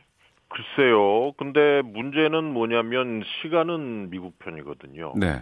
왜냐하면 그 지금 계속 미국은 확실한 비핵화를 이끌기 위해서 제재를 유지를 하고 있고 음. 오히려 최근에 계속 강화를 하고 있어요. 네. 그러면서 러시아, 중국에게도 제재의 빈틈을 만들지 말라는 그러한 강한 어조의 어떤 정책과 태도를 보이고 있기 때문에 음. 만약 이런 상태가 계속된다면 북한 입장에서는 제재가 계속해서 쪼여올 것이고 예, 예. 그러면 김정은 위원장이 원하는 그러한 경제 발전도 이루기 쉽지 않거든요. 예. 그렇기 때문에 아마 북한이 먼저 북미 간의 실무 협상의 단초를 만들기 위해서 움직일 가능성이 저는 또 높다고 보고. 북한이요? 예. 하지만 최근에 북한이 이런 제재를 어떻게 해서든 무효화시키고 제재 구멍을 만들기 위해서 어. 어, 외교를 다양화하고 있어요. 예. 그러니까 남북 관계가 계속해서 제재의 어, 면, 어, 예외를 만들어서 경제 협력을 만들어내지 못하고 있으니까 러시아를 방문을 하고 중국을 방문을 하면서 계속 제재의 빈틈을 만들어내고 내려고 하고 있는데 네. 어, 어쨌든 지금 미국은 그러한 빈틈을 만들어내지 못하도록 계속해서 이제 주변국들을 쬐고 있는 상황이고 음. 그래서 어, 제재의 빈틈을 만들어낼 수 있느냐 북한이 네. 아니면 미국이 제재의 빈틈을 못 만들도록 얼마나 어, 정책에 어떤 성공을 하느냐. 요것이 요 둘 중에 어느 측이 성공을 하느냐에 따라서 북한이 움직일 가능성이 생긴다고 저는 봅니다. 그래서인지 러시아로 그 북한의 신홍철 외무성 부상이 갔다면서요? 네네. 어, 이 부분들이 그러면은 이 교착화되어 있는 것을 좀 북한이 다급함에서 러시아 쪽에 좀 이렇게 조언이라든가 힘을 좀 받기 위한 그런 부분으로 봐도 되, 될까요? 그렇죠. 뭐 물론 어느 정도는 그 추후에 이제 북러 어, 정상회담, 어, 러, 어, 김정은 위원장의 러시아 방문 이런 것도 논의를 하겠지만 어, 어쨌든 김정은 위원장이 푸틴 대통령을 푸틴을 만난다는 거는 가장 큰 이유는 결국은 제재의 구멍을 만들기 위해서거든요. 네. 미국의 어떤 그 제재에도 불구하고 러시아가 좀 북한을 좀 도와다오, 음. 어, 제재의 좀 빈틈을 만들어다오. 어, 이런 것을 위해서 이제 정상회담을 하는 것이고, 만약 그 부분에 대해서 북러 간에 어느 정도 조율이 되고 합의가 되면 북러 정상회담이 가능하다, 이렇게 봅니다. 네. 어, 이런 상황이 정체가 돼 있을 때는 항상 우리 정부가 물꼬를 좀 터왔던 것 같아요. 김정은 위원장 서울 답방은 어떻게 보십니까? 어, 지금 상황에서 솔직히 서울 답방을 한다면, 뭐, 글쎄, 남북한 간에 더 이상 제재가 해제돼서 경제적으로 교류 협력이 가능하지 않은 상황에서, 네. 김정은 위원장이 서울 답방을 한다 해도 그렇게 큰 실질적인 효과는 없을 것 같아요. 음. 근데, 만약 러시아와 중국 측에서 제재와 관련된 어느 정도 실질적인 어, 성과를 얻어낸다면 그러면 김정은 위원장도 이 여세를 몰아서 서울 답방을 할 가능성이 있겠죠. 그래서 네.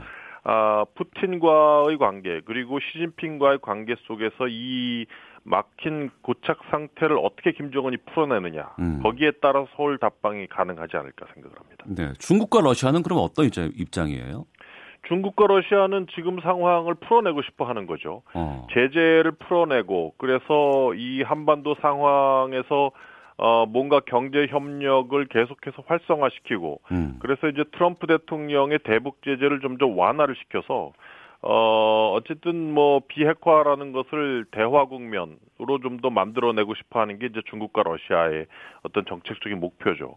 왜냐하면 지금 중국과 같은 건 예를 들자면 이제 트럼프가 중국과 어떤 무역 전쟁을 계속해서 피고 있기 때문에 시진핑은 이 무역 전쟁에 대한 돌파구로서 한반도 상황을 이용하려고 하거든요. 네. 그러니까 대북 제재를 뭔가 완화를 시켜서.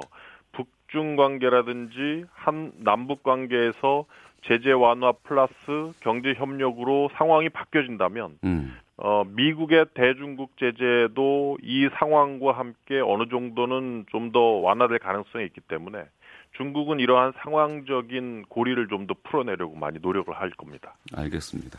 김현익 교수님 야구 좋아하십니까? 아, 예, 예, 좋아합니다. 예, 그 미국 월드 시리즈에서 보스턴이 다저스 꺾고 오늘 이겼어요. 그래서 우승을 차지했는데, 네, 그 트럼프 대통령이 그 로버츠 감독을 비난하는 트윗을 날려서 이게 좀 구설에 올랐는데 이런 네. 거 어떻게 보세요? 글쎄, 뭐 그.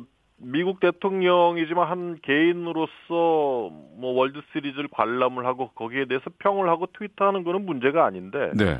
어, 이번에 트위터에서도 로버츠 감독이 큰 실수를 했다는 트위트를 날렸어요. 예. 그래서 뭐 이 부분에 대해서 로버츠 감독도 뭐 개인 의견이고 별 다른 생각이 없다 이렇게 얘기를 했고 근데 다저스 투수 중에 한 명이 어, 경기를 관람, 관람하는 건 좋지만 왜 그런 식으로 쓸데없는 소리를 하냐, 뭐 음. 이런 식으로 또 대꾸를 했단 말이죠. 네. 그래서 아마도 뭐 엘에이 다저스에 있는 선수들이고 감독이고 음. 아마 뭐 민주당 그 옹호론자들이 가능성도 상당히 높다고 보는데 예.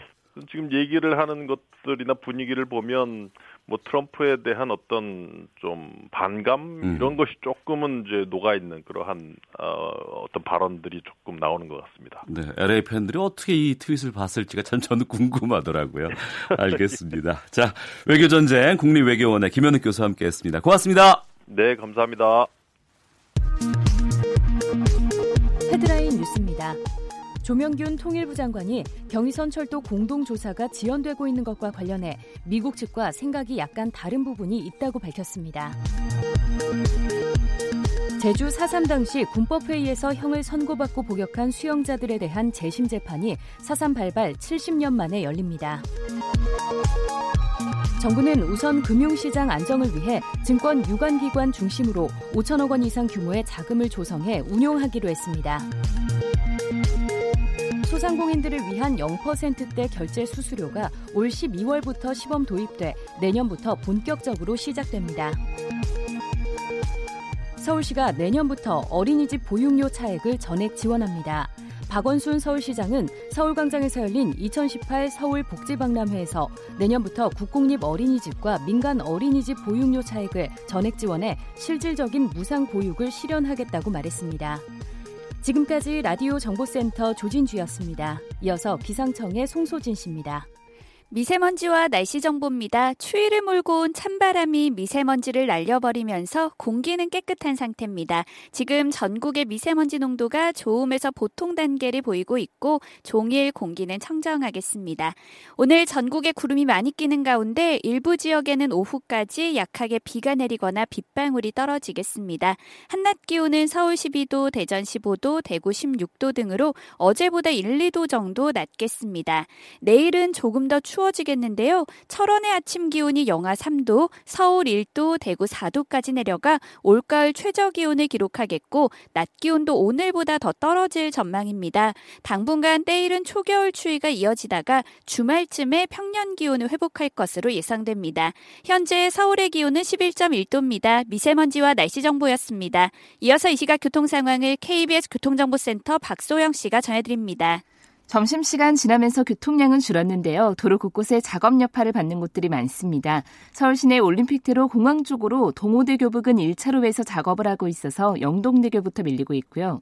동부간선도로는 노원교에서 월계 일 교까지 성수분기점 쪽으로 정체가 되고 있습니다. 고속도로에서는 경부고속도로 부산 쪽으로 천안휴게소 부근에서 두 개 차로를 차단하고 작업을 하고 있는데요. 여파로 목천부터 사 킬로미터 구간 정체가 심합니다. 이 구간 지나는 데 이십 분이나 걸리고 있고요. 또 경주 터널 부근 삼 킬로미터 구간에서도 작업 여파를 받고 있습니다. 반대 서울 쪽으로 인보 부근 작업 때문에 정체가 되고 있고, 청주 영덕간 고속도로 영덕 쪽으로는 청주 분기점 부근에서 한 개 차로를 막고 작업을 하고 있는데요. 여파로 이 킬로미터 구간 지나기가 어렵습니다. 반대 청주 쪽으로 회인 부근에서도 작업 여파로 삼 킬로미터 구간 지나기가 어렵습니다. 케이비에스 교통정보센터였습니다.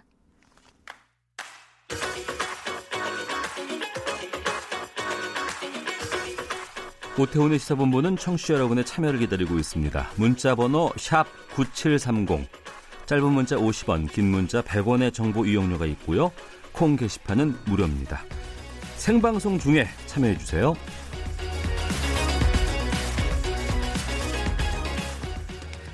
네, 케이비에스 일라디오 오태훈의 시사본부, 미리 보는 주간 정가 이슈, 한 주간 정치권 동향 짚어보는 정치 구만리 시간입니다. 오늘 좀 특별한 분과 함께하겠습니다. 삼팔육 세대 대표 정치인으로 십오 대 십육 대 국회의원 지냈다가 십 년 넘게 정치 방학을 보냈기도 했고, 지난 대선을 통해서 선대위 종합상황본부장에서 당의 싱크탱크인 민주연구원 원장으로 부활했다는 평이 있습니다. 김민석 민주연구원장과 함께하겠습니다. 어서 오십시오. 안녕하세요. 예, 오랜만에 뵙습니다. 네, 오랜만에 오네요. 그동안 어떻게 지내셨습니까? 아까 십 년 뭐 이렇게 말씀하셨는데, 지금 말씀 들으면서 생각해보니까 국회의원 안 한 지는 십오 년, 십육 년 지금 되는 것 같고요. 예. 음, 이천이 년도였으니까요. 서울시장 음. 선거 그때 이제 국회의원 하다가 나가서 이명박 대통령하고 붙어서 정치를 그만둔 이후에는 뭐 공부도 하고, 네. 학교에서 강의도 하고, 미국서 변호사 시험 봐서 뭐랄까 또 하고, 음.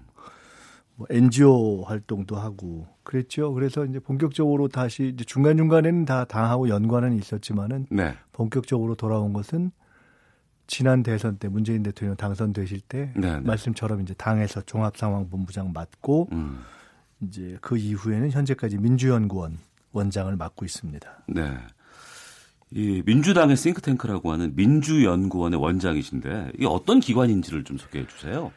그 여의도연구원 많이 들어보셨잖아요. 아시잖아요. 아, 잘 알고, 네, 있죠. 그러니까 여의도연구원은, 그러니까 저희는 아직도 한나라당, 한나라당 이러는데, 네. 하여간 그쪽이 이제 여당을 오래 했기 때문에 알려져 있는 건데, 음. 똑같죠. 그 당의 공식 싱크탱크고 정당법상 규정돼 있는, 네.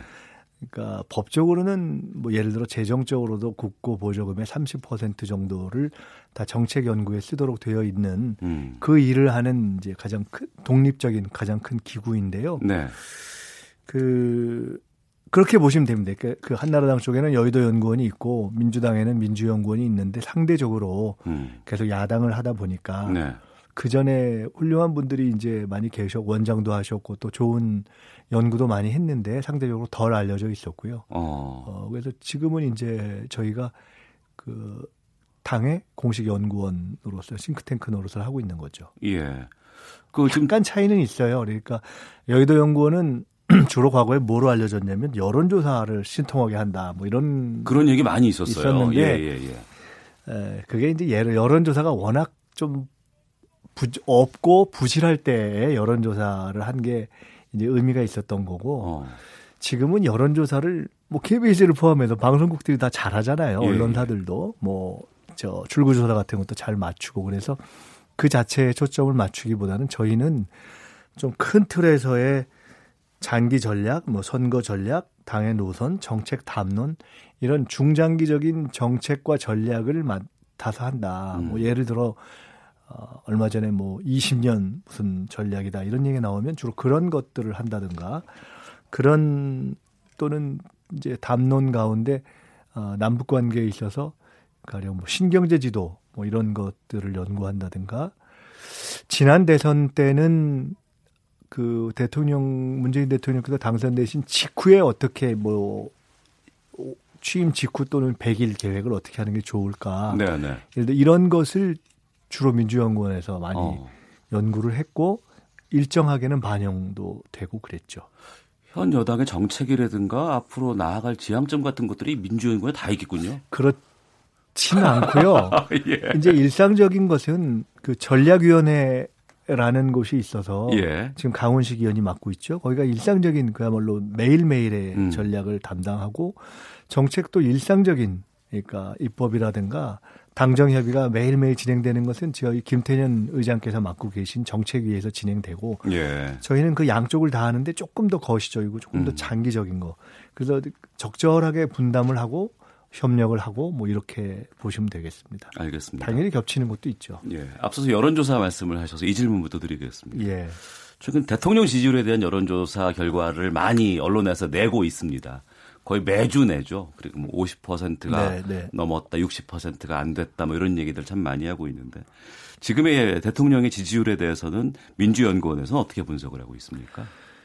그 현재까지도 역대 대통령의 같은 시기 대비 지지율로 보면은 여전히 상대적으로 높은 거죠. 네. 그런데 저희가 대통령 취임 초에도 그런 말씀을 드렸고 저희 내부적으로는 그렇게 전망을 했었는데 사실은 취임 초반부를 쭉 나타났던 그런 아주 고공을 뛰어넘어서 아주 그냥 상공 지지율이란 거는 계속되기가 좀 어렵잖아요. 네. 그래서 자연스럽게 시간이 한 해 두 해가 지나면 이렇게 자연스럽게 조정이 되면서 떨어지는 음. 것이 자연스러운 면이 있고요. 네. 물론 이제 대통령이 백 퍼센트 다 뭐 만족스럽게 국민들이 다 만족스러운 점수를 주기는 어려운 것이기 때문에 네. 예를 들어 뭐 경제도 그렇고 때로는 뭐 남북관계도 야 이거 잘 가나 이런 의구심이 들 때가 있지 않습니까? 그렇게 해서 지지율이 이렇게 조정을 거치는 것이어서 저희는 어느 시기에 어느 정도까지 떨어지는 것은 자연스럽다고 보고 음. 문제는 어느 정도를 어느 수준에서 뭐 이 표현은 애매하지만 관리라고 할까 하는 게 네네. 적당하냐 어. 이런 생각을 하는데요. 저는 사실은 지난 한 이 년 동안에 이제 여론조사 기관은 매주 매일의 여론조사에 목을 걸지만 저는 개인적으로는 지난 이, 삼 년 동안 여론조사에서 우리 대한민국의 여론 중에 가장 중요한 조사는 세 개가 있다 이렇게 생각하는 편입니다. 세 개요? 네. 첫째는 탄핵 당시의 조사. 탄핵을 찬성하느냐 마느냐 음. 그게 국민들의 거의 칠십 퍼센트, 팔십 퍼센트가 찬성한 거죠. 네. 두 번째는 지난 남북정상회담에 대한 음. 찬성 여부가 또한 보수냐 진보냐를 떠나서 한 칠십, 팔십 퍼센트가 되거든요. 그렇습니다. 무슨 예. 말씀이냐면 크게 봐서 탄핵을 하고 민주화로 가자. 크게 봐서 이 냉전 시대에서 평화로 가자. 음. 이 큰 양, 뭐 폴대라고 할 폴대라고 할까요? 큰 축이 꼽혀 있는 거예요. 국민 네. 여론에. 음. 그리고 지금 현재 경제가 만족스럽냐? 음. 또는 현재의 뭐 소득주도 성장이냐 이런 정책이 백 퍼센트 잘 되고 있냐. 그건 아니다. 근데 동시에 그러면 이 정책이 완전히 옛날로 돌아갈 거냐 하면 그건 아니다. 정책은 이게 맞는 것 같은데 내가 백 퍼센트 만족하고 있지는 못하다. 이게 대략 한 오십 전후거든요. 즉 네. 일종의 삼각형 구조로 탄핵 찬성 칠십오에서 팔십, 남북정상회담 지지 칠십오에서 팔십에다가 경제가 한 오십 정도 있는 거예요. 음. 즉 국민이 큰 시대 흐름에 대해서는 민주화로 가자, 평화로 가자를 정해놓고 예. 경제가 지금 덜 만족스러운데 더 잘하자라는 음. 요구를 하고 있는 것이고 정치나 정당이나 대통령의 과제는 그걸 맞춰주는 거다. 전 이렇게 일단 보고 있습니다. 예, 아무래도 이제 여론층에서 가장 지지율 하락의 원인으로 꼽는 것은 경제 쪽이 아닌가 싶어요. 여기에 대해서 진단도 하셨을 것 같기도 하고요. 그럼요. 그 우선은 제가 가끔 예를 드는 것이 기억하시겠지만 천구백구십육 년도에 아이엠에프 직후에 김대중 네. 대통령 취임식 하시다가 정말 국민이 어렵다 이런 말씀하면서 울컥했던 적이 있어요.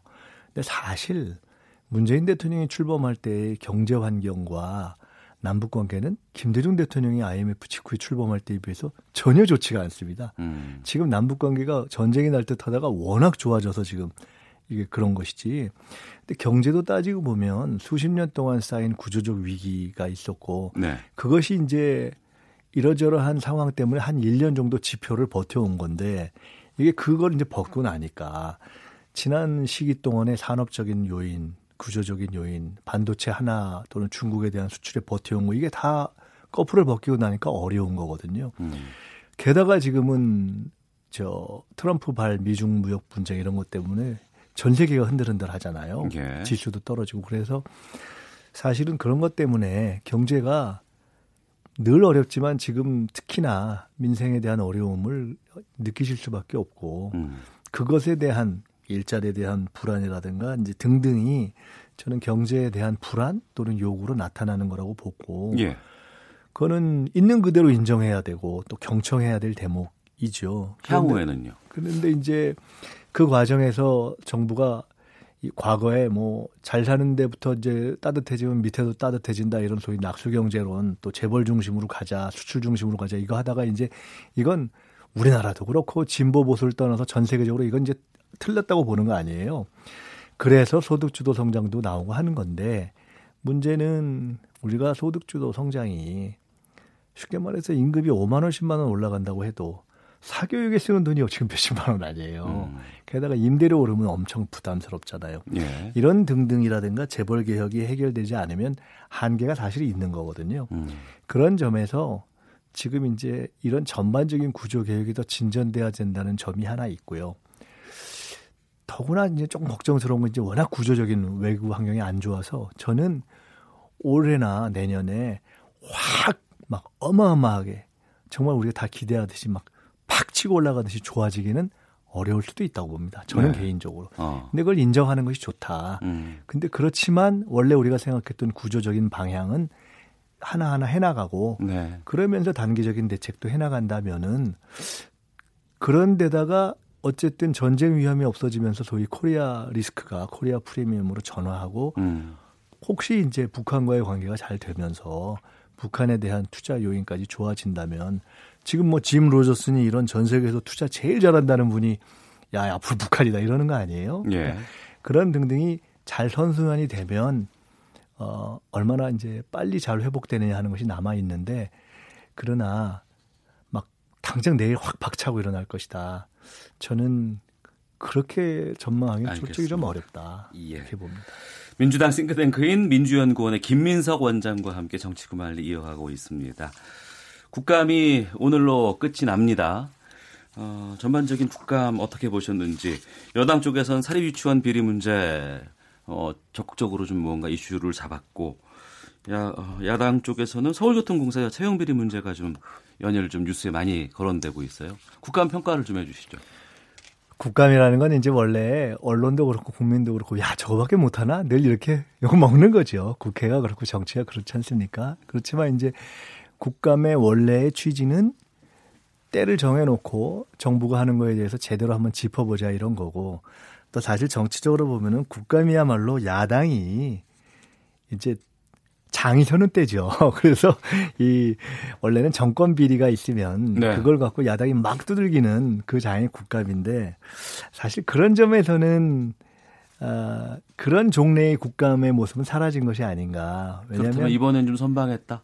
아니 뭐 선방 이런 걸 떠나서 사실은 예. 뭐 이것저것 이슈가 있지만 지금 무슨 정권 비리가 있는 건 아니잖아요. 음. 그리고 야당에서 제기하는 것도 부분 부분적인 것이지 네. 정권 차원의 비리가 있는 건 아니고 게다가 이제 흐름이 이렇게 되는 것 같아요. 과거의 정권 비리에서 음. 기득권 갑질에서 사회적 적폐, 생활 적폐로 이제 우리 국민의 관심이 가는데 네. 거기에 딱 맞는 게 이번에 박용진 의원이 제기한 유치원, 사립 유치원 문제 아니겠어요? 예. 그런데 이제 그에 대비해서 그러면 정권의 어떤 잘못을 딱 짚은 게 확 든 게 있냐? 음. 지금 말씀하신 뭐 교통공사 문제가 있는데 그것도 그다지. 이렇게 막 정교하거나 음. 팩트가 탄탄하거나 이러지는 않은 것 같아서 네. 단적으로 이런 거 아닌가요? 국감 스타 하면 예를 들어 민주당에는 박용진 의원을 우리가 꼽을 수 있는데 네, 네. 야당에 딱히 없잖아요. 저기 무슨 고양인가 호랑이가 외에는 음. 없잖아요. 그러니까 그런 점에서 보면 그만큼 이제 세상이 변한 것이기도 하고 네. 전통적인 어떤 야당의 장이 서는 이런 것은 좀 아닌 국감이 아니었는가. 어. 어, 여론 쪽에서는 아무래도 이번 국감에서 이제 야당 쪽에서 제기한 그 서울교통공사 고용세습 논란 이 부분인 것 같습니다. 그리고 이제 국정조사를 계속 요구하고 있는 상황이고. 그거는 이제 이런 것 같아요. 그 이제 용어와 프레임을 어떻게 만드느냐에 따라서 더 자극적일 수도 있고 아닐 수도 있으나 어쨌건 어떤 이유가 됐건 고용이 세습된다면 그것을 주장하거나 제도로 만들거나 관행이 있다면 그건 잘못된 거죠. 네. 그런 것에 대해서는 옹호할 생각이 저도 그렇고 당도 그렇고 전혀 없어요. 음. 다만 지금 이제 문제가 되고 있는 서울교통공사 건에 대해서는 국감에서 진행된 현재까지를 보니까 그 그렇게 똑 떨어지게 할 만한 것이 그렇게 이것이야말로 하나의 그 관행화된 어떤 전형으로서의 비리다라고 할 만큼 제기하기가 음. 야당에서 그렇게 합리적으로 주장하기가 자기가 조금 약한 것 같아요. 네. 현재까지 서울시의 반론이라든가 이런 것을 보면. 음. 그래서 그 부분은 저희는 인심에 있는 대로 그냥 하면 된다. 근데 네. 그걸 그냥 지금 있는 게 원래 국감이나 국정조사가 지금 있는 걸 해보니 이런데 이걸 갖고 도저히 이거 갖고는 안 되겠다고 해서 그 다음 단계로 가는 건데 어. 현재 있는 것 갖고도 충분히 공격이나 이 논증이 잘 안 되는데 그냥 무조건 국정조사만 범위를 넓혀서 하자는 거는 그냥 조금 공격용 주장 아닌가 하는 생각이 들어서. 그런데 그 공격용 주장 같은 경우에도 지금 이십 대에서 민주당에 대한 지지율이라든가 이런 쪽에서 이십 대가 많이 빠지고 있다는 보도들도 많이 나오고 있거든요. 네, 네, 그거는요. 이제 당연히 그러니까 현재 이십 대에는 어, 과거와 달리 불공정에 대한 어떤 문제의식이나 분노가 가장 강하기 때문에 예. 질문을 어떻게 하느냐에 따라서 또 사실 그 자체에 있어서 우리 사회에서 특히나 고용과 관련한 불공정이 음. 진행되고 있다면 그거는 용납될 수 없을 거라고 봅니다. 예. 근데 다만 그렇기 때문에 이런 것을 그러한 불공정을 용납할 수 있느냐? 그건 당연히 전 용납 안 한다가 답이라고 보고요. 음. 근데 이 건에 대해서 예를 들어 이렇게 물어본다면 어, 이러 이렇게 합리적인 근거가 있는 부분에 대해서는 다 철저하게 조사해야 됩니다. 근데 이런 부분은 예를 들어 근거가 없는 것도 다 조사해서 국고를 또는 시간을 경우에 따라서는 불필요하게 써야 합니까? 이렇게 묻는다면 그 답이 충분히 또 높게 나올까요? 그건 네. 아니라고 보기 때문에 저는 아까 말씀처럼 이십 대뿐만 아니라 뭐 정치적 지지를 떠나서도 불공정 이슈가 있는 부분은 철저하게 하고요. 음. 어, 그 그런 논증이 충분히 된다면 그런 부분에 대해서는 어떤 방식으로든 이제 수용할 용의를 놓고 토론하는 것으로 원내에서 이렇게 알고 있습니다. 다만 국회라는 게 상대가 있는 건데 야당이 하고 싶은 것만 할 수는 없잖아요. 예. 지금 뭐 야당이 국민적으로 주장하는 또 하나의 이슈인 예를 들어 특별재판부 문제라든가 음. 또는 사립유치원에 대한 철저한 어떤 이 비리 척결의 문제에 대해서 또 잘 협조를 안 하면서 그렇게 한다면 그것도 문제 아니겠습니까? 그래서 네. 저는 그 차원에서 여당의 원내 지도부가 아마 협의를 하고 있을 것이다. 이렇게 알고 있습니다. 알겠습니다. 박근혜 최순실 국정농단으로 인해서 일어난 촛불집회 오늘이 이 주년을 맞는 날입니다. 촛불집회 이 주년, 어, 촛불혁명 또 문재인 대통령의 지지율 덕도 이 부분에서 시작이 됐던 부분들이 그럼요. 좀 있었고요. 예. 근데 앞으로는 좀 다르지 않을까라는 생각이 좀 있기도 합니다. 매듭을 지어야 될 때가 아닌가 싶기도 하고.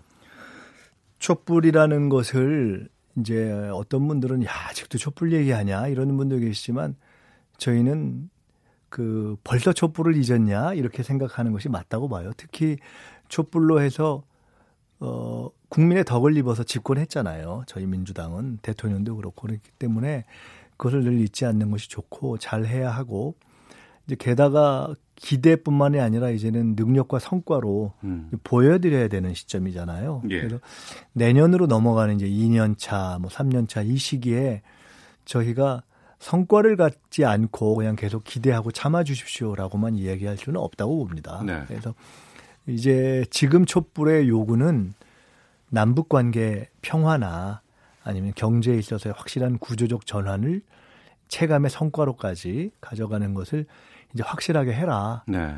그리고 그렇게 하도록 노력하겠다 하는 국민적인 명령과 음. 정치권의 어떤 분발 이걸로 나타나는 게 맞다고 봅니다. 저희가 네. 이제 저희 오늘 아침에도 최고회의를 하면서 그런 얘기를 했는데요. 오늘이 이제 촛불 이 주년이라고 할 수도 있는 날이죠. 첫 집회가 있었으니까. 예. 근데 저희가 저희도 그 얘기를 하면서 아, 정말 잘하자 이런 얘기도 했고. 저 정책기획 대통령 직속 정책기획위원회하고 저희 당의 민주연구원이 함께 촛불 이 주년을 맞는 현재까지의 평가와 과제에 대한 심포지움을 곧 또 열 생각입니다. 네. 그러면서도 한번 이렇게 자기 점검을 해봐야죠. 예. 본인의 정계 복귀 가능성은 어떻게 저희가 점쳐야 될까 궁금하기도 하고요. 아, 이건 뭐 아직까지도 가능성을 점치시면 그렇고요. 예. 해야죠. 어, 언제 하세요? 총선 때 복귀하십니까? 뭐 선거를 제 원대로 할 수는 없는 거니까. 예, 예. 다음 선거 그 사이에 보궐선거도 있었지만 보궐선거 어. 생각이 없었고요. 예. 이제 휴시 정시 이런 게 있다면 정시를 봐야죠. 어. 다음 총선 때 예. 이제 다음 총선에 이제 만약에 잘 돼서 복귀를 한다면. 어. 십팔 년 만에 복귀하는 거거든요. 국회의원은. 아, 벌써 그렇게 됐나요? 네네. 오. 그래서 어, 그 사이에 이제 저 계속 공부도 하고 준비도 하고 또 이런저런 것들을 좀 돌이켜보는 시간이 있었기 때문에 예. 저는 이제 일할 기회를 다시 얻어서 음. 잘 해보고 싶다 이런 생각을 가지고 있습니다. 지역구도 좀 염두에 두신 데가 있어요? 지역구는 뭐 이렇게 권하는 데도 있고 뭐 당에서 말씀하는 데도 있고 제가 정의 가는 데도 있고 한 서너 군데를 놓고 음. 제가 이제 민주연구원 임기가 내년 오월이 지나야 되거든요. 어. 그리고 지나고 나서 그때 시기도 좀 딱 맞네요. 그러면 네, 내년 오월이면 정해야죠. 네. 알겠습니다. 자, 오태훈의 시사본부 정치권 동향 짚어보는 정치구말리 오늘은 민주당 싱크탱크인 민주연구원의 김민석 원장과 함께했습니다. 오늘 말씀 고맙습니다. 감사합니다.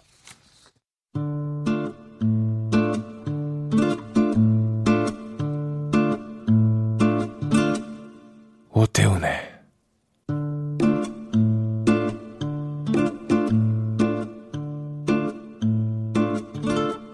시사본부.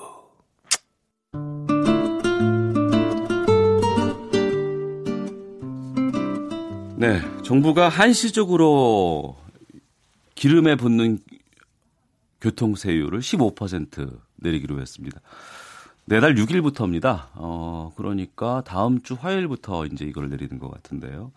여기에 대해서 좀 자세히 알아보겠습니다. 오토타임즈의 권용주 자동차 전문 기자와 함께 합니다. 어서 오십시오. 네네, 안녕하세요. 예. 교통세율을 십오 퍼센트 내리는 거예요? 그렇죠. 유류세를 내리는 거잖아요. 그러니까 유류세 안에 네. 어, 핵심이 바로 교통세입니다. 이 교통세는 지난번에 제가 유가연동제 얘기할 때 말씀드렸잖아요. 예, 법으로 예. 정해진 금액이라고. 음. 그래서 그 지금 정해져 있는 금액에서 십오 퍼센트를 내리면 네. 그 주행세가 따라서 내려가고 음. 이 교통세를 기준으로 다 몇 퍼센트 몇 퍼센트 몇 퍼센트 이렇게 아, 연동돼 있으니까. 네, 돼 있어요. 예, 예, 예. 그러니까 요거 하나 내리면 어. 연동돼서 쭉 내려가서 어. 결과적으로 이제 휘발유는 리터당 한 백이십삼 원 정도, 예. 경유는 팔십칠 원 정도 낮아진다 어. 이런 거고요. 오십 리터를 주유하면 휘발유는 육천 원 정도, 육천백오십 원 정도 어. 줄어들고 경유는 사천삼백 원 보통. 기름 넣으실 때 한 오십 리터 정도는 넣죠. 어, 그럼요. 예. 네, 그러니까 한 번 기름 넣을 때 예. 휘발유 타시잖아요. 예, 예. 예. 이제 앞으로 육천 원씩, 육천 원씩. 줄어든다. 어. 이렇게 보시면 됩니다. 뭐 내린다고 하니까 반갑긴 하죠. 다음 주 화요일부터 내리는 거예요. 그렇죠. 어. 네. 소비자들은 다 좋은 거 아닌가요? 좋죠. 음. 뭐 일단은 뭐 서민 부담을 줄이는 차원에서 내리는 거니까. 네. 근데 이제 여기서 논란은 이겁니다.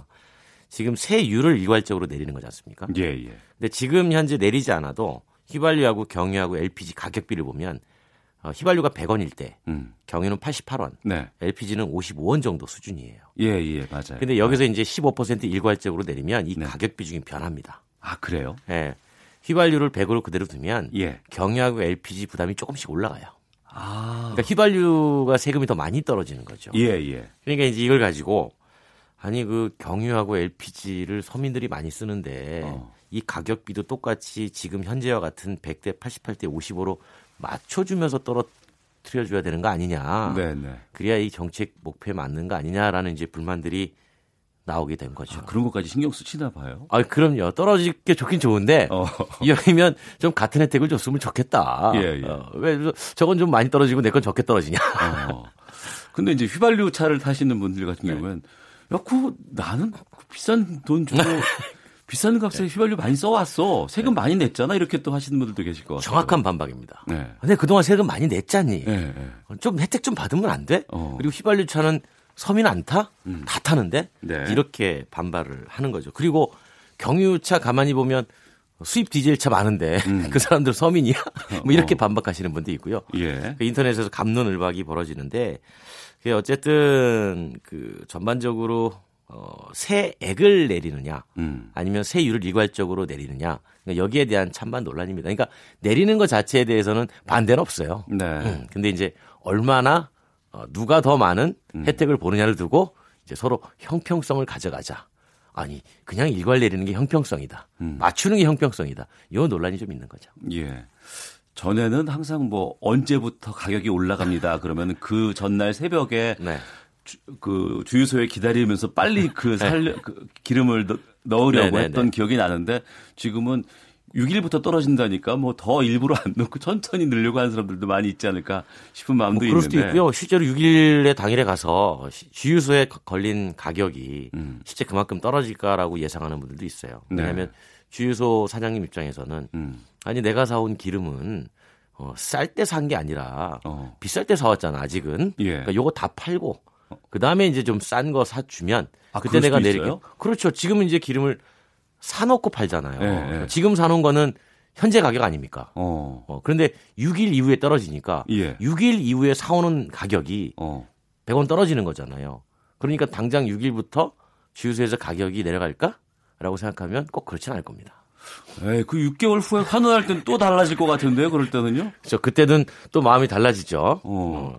근데 이제 기름값 내려가면은 시장에는 어떤 현상이 좀 벌어집니까? 자동차 시장은 명확하게 나타납니다. 음. 어, 자동차 수요는 증가하지 않습니다. 네. 증가하지 않고 중대형 차로 이동을 해요. 음. 그러니까 좀 소형차 살까 고민하다가 아, 기름값 싸졌네? 그럼 한 단계 큰 차 사야지. 그래서 차급이 전반적으로 큰 차를 이동 하는 현상이 나타나고요. 네. 그 큰 차들이 이제 효율이 작은 차보다 좋지 않잖아요. 음. 그러니까 기름 소비도 같이 증가하는 현상이 나타나게 되는 거죠. 네. 그리고 뭐 가까운 가리 예전에는 어, 기름값 비싸서 어, 대중교통 이용할 거 이제 기름값 싸니까 조금 더 부담이 줄어서 가까운 거리도 자동차 타고 가는 그런 음. 경향이 생기죠. 그래서 전반적인 기름 소비는 더 증가합니다. 네. 근데 문제는 이게 그냥 계속 내리는 게 아니고 한시적으로 내리는 거고. 그렇죠. 육 개월까지만으로 지금 되어 있습니다. 예, 예. 그러니까 오월이면 복귀가 되는 거예요. 그렇죠. 그때가 걱정이에요. 그때 예를 들면 이제 많이 나오는 얘기가 그때 만약에 국제 유가가 지금보다 더 높으면 예. 거의 더블 올려야 돼요. 어. 환원되는 거 백 원 예를 들면. 그러니까 그 사이에 국제 유가가 백 원이 더 올라버리면 안정하지 않고 급등하게 된다 그러면 그때 소비자들의 부담은 체감적으로 확 달라질 거 아니에요. 그렇죠. 어. 이미 그때 가서 다시 올리면 지금 추가로 백 원을 이백 원 정도 올리는 효과가 나오는 거죠. 예. 그렇기 때문에 이제 지난번에 우리 한번 얘기했지 않습니까? 음. 그 유가 연동제. 네네. 그러니까 기름값이 비쌀 때는 세율을 일부는 좀 떨어뜨리고 음. 어, 기름값이 낮으면 세율이 자동으로 좀 올라가게 하는 그런 제도를 우리가 좀 했으면 좋겠는데. 네. 근데 또 이런 얘기도 있어요. 뭐냐면. 지금 이번에 내리는 십오 퍼센트의 교통세 중에 네. 사실 십삼 퍼센트는 이미 올려져 있었던 겁니다. 무슨 말이에요? 그러니까 교통세액이 예. 정액으로 딱 정해져 있어요. 어. 예, 그 금액에서 대통령령으로 가장, 높을... 가장 높으면 삼십 퍼센트 올릴 수 있고 구간이 있죠. 그게. 그렇죠. 가장 예. 적게는 또 삼십 퍼센트 내릴 수가 있어요. 음. 이걸 위아래로 다 해버리면 약간 삼백 원 정도를 가지고 음. 조정할 수 있는 구간이 생깁니다. 네. 근데 그중에서 우리는 지금 약간 십삼 퍼센트를 높여서 음. 어, 징수를 하고 있었던 상황에서 십오 퍼센트를 내리니까 실질적인 법정 기본 세율에서 비교해보면 한 이에서 삼 퍼센트 정도 내리는 거니까 우리가 충분히 이미 유가 연동제를 어, 도입할 수 있는 여지가 상당하다. 네. 이런 분석들이 나오는 거죠. 예. 네. 소비자 입장에서는 뭐 기름값 내려간다는 거 다 반기고 있습니다. 예. 또 이게 우리가 좀 근본적으로 살펴본다 그러면 특히 이제 환경단체 쪽에서는 이 유가 인하 같은 경우에는 썩 내키지 않는 분위기인 것 같아요. 기본적으로 주행거리가 늘어난다. 네. 음, 이퀄 배출가스 증가한다. 네. 이 얘기잖아요. 음. 그렇게 되면 환경에는 좋지 않은 겁니다. 네. 근데 이제 사실 이 부분에 대해서는 항상 우리가 고민을 많이 해봐야 되는 게 친환경 차를 보급을 하면 유류 사용이 줄어들 수 있다. 음. 유류 사용이 줄어들면 유류세 수도 줄어든다. 줄어든다. 예. 그러니까 결국은 돈과 환경 사이에서 우리는 늘 치열하게 고민을 하게 되는 겁니다. 어. 어, 실제로 우리가 제가 말씀드린 것처럼 올 초에 노후 경유차 도심 억제를 해서 그랬었죠. 경유차의 네. 미세먼지 줄여보자고 했잖아요. 네. 경유값 낮춰준 거잖아요. 어. 운행을 장려하는 거 아닙니까? 예. 이렇게 되면 한 십조 원 쏟아부어가지고 십 년 동안 해왔던 미세먼지 억제 정책 음. 이거 다시 어, 원래대로 돌아가는 거 아니냐 이런 음. 우려도 나오는 거고요. 그래서 예. 어, 환경 쪽에서는 많이 반대를 합니다. 음. 마침 또 서울시가 그날 원래 수소차 확대해가지고 우리 친환경 한번 가보자 음. 라고 발표하는 날 유류세 인하가 발표가 됐어요. 예. 그래서 좀 입장이 난감해졌다라는 그런 분석도 나왔었죠. 그러니까 내년 오월이면 환원되는데 또 삼, 사월 되면은 여러 가지 뭐 미세먼지 극심할 때잖아요. 그렇죠. 그때가. 그때 또 이제 논란이 되죠. 어. 결국 뭐 유류세 내려서 운행 늘려서 미세먼지 증가하게 만든 거 아니냐 네. 그런 논란이 충분히 또 나올 수 있어요. 이게 그러니까 생계냐 어. 아니면 좀 먼 미래를 바라보는 어, 지금 당장은 조금 먹고 살기 어려워도 예. 이걸 감내하고 먼 미래를 볼 것이냐 음. 그러니까 여기에 대한 어, 사실은 선택의 차이인 것이죠. 친환경 하자는 의견은 많은 사람들이 공감하고 환경적으로 살아야 된다는 것은 많은 사람들이 동의를 하고는 있지만 돈이 드는 게 또 친환경이지 않을까 싶은 생각이 드네요. 그러니까 당장 먹고 사는 문제와 어. 미래에 먹고 사는 문제 네. 이게 늘 갈등하는 거죠. 그렇군요. 우리가 취할 방법은 정해져 있는 것 같긴 합니다. 그런데 이제 우리가 얼마나 적극적으로 그것을 행하느냐. 선택의 문제인 거죠. 알겠습니다. 네. 자, 오토타임즈 권영주 기자와 함께한 권영주의 차차차 시간이었습니다. 오늘 말씀 고맙습니다. 감사합니다. 네, 오태훈의 시사본부 오늘 소식은 여기서 마치도록 하겠습니다. 저는 내일 오후 열두 시 이십 분에 다시 인사를 드리겠습니다. 지금까지 시사본부의 오태훈이었습니다. 안녕히 계십시오.